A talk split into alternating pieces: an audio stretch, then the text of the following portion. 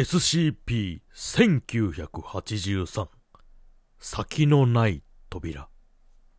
Welcome to the cafe where you can heal your heart with an elderly gentleman. Tanizon Radio. 皆さんおはにちばんは谷蔵でございます本日はですね、えー、谷蔵が趣味全開でお送りするコーナー SCP の世界をお話ししたいと思います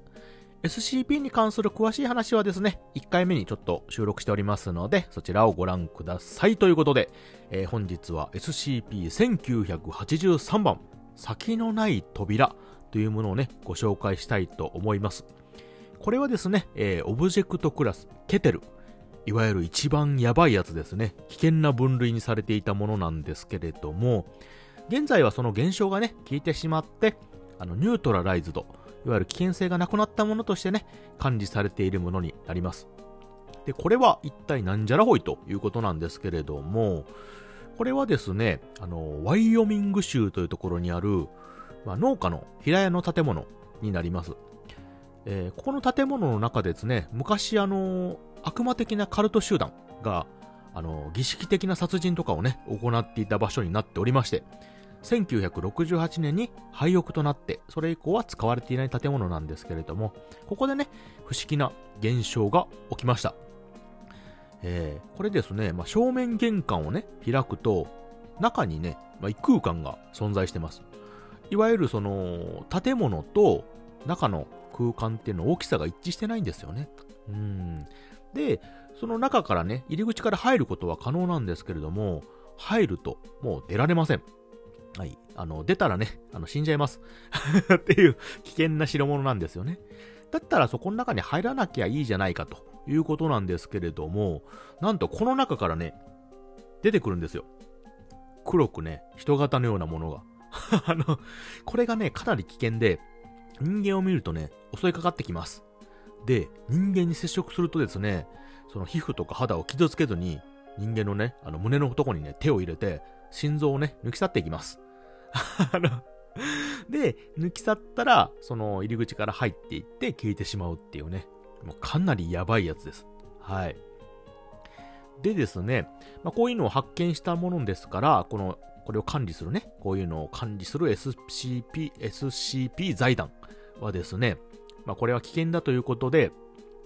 えー、そこの財団の部隊、機動部隊 CHI13、13ですね。えー、通称少年聖火隊って呼ばれる部隊の兵舎として、えー、この、この付近をね、建物を建てて、えー、一般的には化学プラント工場に偽装して、えー、管理をするということを行いました。で、まあ、この部隊の人がね、まあ、化学プラント工場の、まあ、職員という風に偽ってですね、周りの住民には、説明して、まあ、バレないように現在も管理しているということになります。でですね、えー、まあ、こんな危険なものですから、当然そのままね、えー、何も解明せずに置いとくわけにはいかないということで、当然 SCP 財団は調査に向かいました。まあ、この入り口からね、中は一体どうなってるんだということで確かめに行ったわけですね。で、そこの記録が残っているんですけれども、まずね、そこにあの、駐屯していた部隊、少年聖火隊とね、呼ばれる部隊が、まあ、第一陣ね、第一部隊を中に送り込みます。入り口からね、入ったんですけれども、残念ながら彼らは帰ってくることなく、もう帰還せずということでね、状況がわかりませんでした。で、えー、これじゃいかんということで、まあ、第一部隊のね、えー、まあ、救出と中の調査を兼ねて、また第二部隊が編成されて中に入りましたが、これも帰還せず。で、このね、この時はね、扉が閉まらなかったんで、中からさっき言ったあの黒い人型のものが出てきました。これ、ね、これはいかんということで、あの、扉を閉めるために、外に残っていた、あの、職員ですね。あの、モーリスさんっていう人が、あの、入り口を、身を挺してね、入り口を閉めて、あの、中にあの閉じこもりました。ということで、まあ、この人もまた帰ってこずということで、えー、これはね、あの、これは部隊を突入させてもこれはね、まずいということで、ここで第3の部隊として、部隊というかね、人として、D クラス職員という人が呼ばれて、ビデオカメラを持って中に入れという命令を受けました。この D クラス職員というのはですね、いわゆるあの、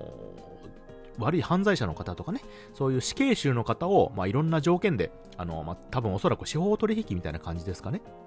うん。こういうの手伝ってくれたらなんちゃらっていうことで、えー、こういうのに、こういうこう危険なね、任務に当たらせる、まあ、職員さん。契約職員みたいな人でね、そういう人になります。で、まあ、この人に中を調査しなさいと。で、わかる範囲でカメラで撮ってきなさいということで、中に送り込んだんですが、これもまた、あね、カメラの映像も途切れてしまって、もう本人も帰ってこないという状況になりました。ということでね、もう財団の方ももうこれはお手上げだと。これはどうしようもないなと、もうちょっと困った困ったって言ったところ、数時間後に急に、この異空間の現象がなくなってしまったんですよね。うん。ただのあの、平屋に戻ってしまったんですよ。え、これはおかしいということで、その平屋の中を調査したところ、中には数人のね、エージェント、職員の干からびた死体がたくさん散乱しており、まあ中には D クラス職員とかね、まあいろんな死体がね、あの散乱していて、1枚紙切れが落ちておりました。うん。で、これを見てみると、中に突入したですね、あの、最初か、最初に突入した少年聖歌隊っていうね、部隊の隊員と思われる者の一人が書いたレポートだったんですよね。うん。で、これを読んだところ、おそらく、この、この人が書いた方法で、中の現象を止めてしまった。いわゆる、まあ、被害を抑えたというのかなっていうことが判明したということなんですよ。で、このレポートがなかなかね、あの、しっかり書かれていて、感動するものなんでね。うん。まあ、ちょっと長いんでまとめますと、この D クラス職員がね、入る前にこの、えー、少年聖火隊という部隊が入ってるんですけれども、この部隊は当然中で、あの、壊滅してしまったらしいんですよね。うん。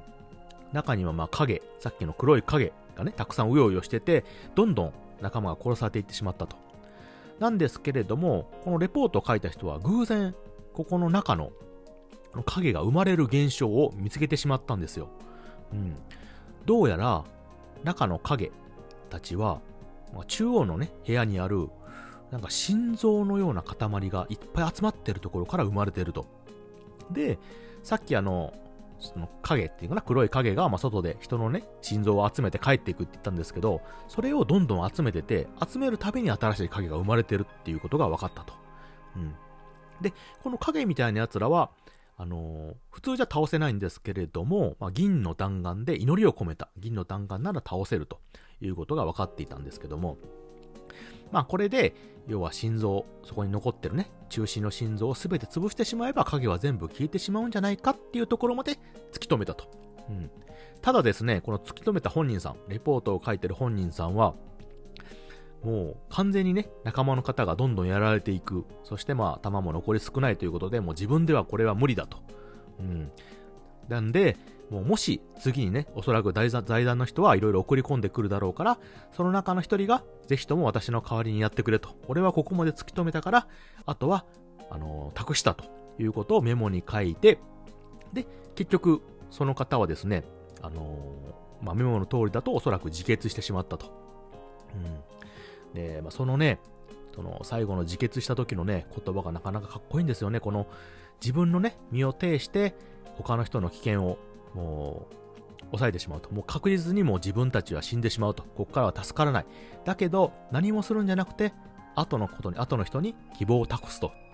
うん、いう言葉をね、どんどん書いてるんですけども、それがなかなかね、感動的なんですよね。ちょっとね、最後のとこだけ、あの、ご紹介したいと思います。俺はここから動けない。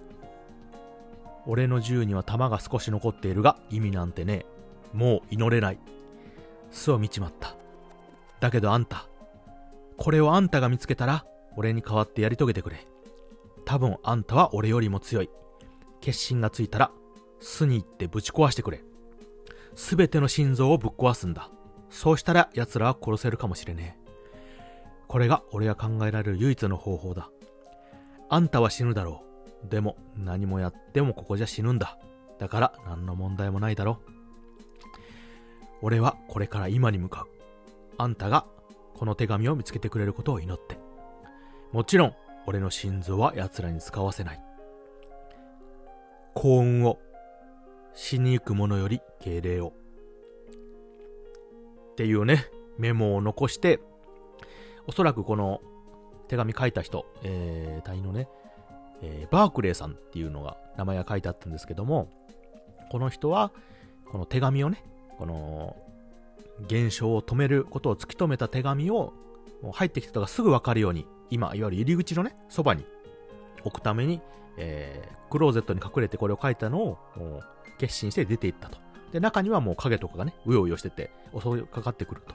だけど、心臓を抜き取られる前に、おそらく自分の残って玉で自分を打ち抜いて、使わせないようにね、死んでしまったと。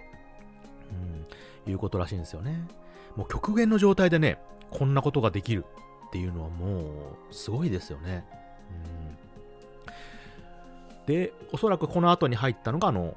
D クラス職員さんですね。えー、まあ、あの、財団さんからはもうおそらく期待されていない、えー、まあ、死刑囚とかね、あの、危険な任務を負うように役割を与えられたクラス職員がこれを見て、おそらくもう外に出れないだろうに、これにのっとってね、すべての心臓を倒して、この現象を止めたと。そしたら、この、いわゆるですね、平屋が、不思議な現象がなくなって、元の現象の、ただの平屋にね、戻ってしまったということが判明したということなんですよね。うん。なんかちょっと、かっこよくないですかこれ。これね、あの、よく YouTube さんとかでもね、あの動画にされてる方がいるんで、よかったらちょっと見てください。なかなかね、言葉だけだったら伝わらないことがね、あるんですけども、動画にするとね、なかなかかっこいい話なんですよね。うん。最後のね、セリフがかっこいいですよね。幸運を、死にゆく者より敬礼を。ということで、SCP-1983、お送りしました。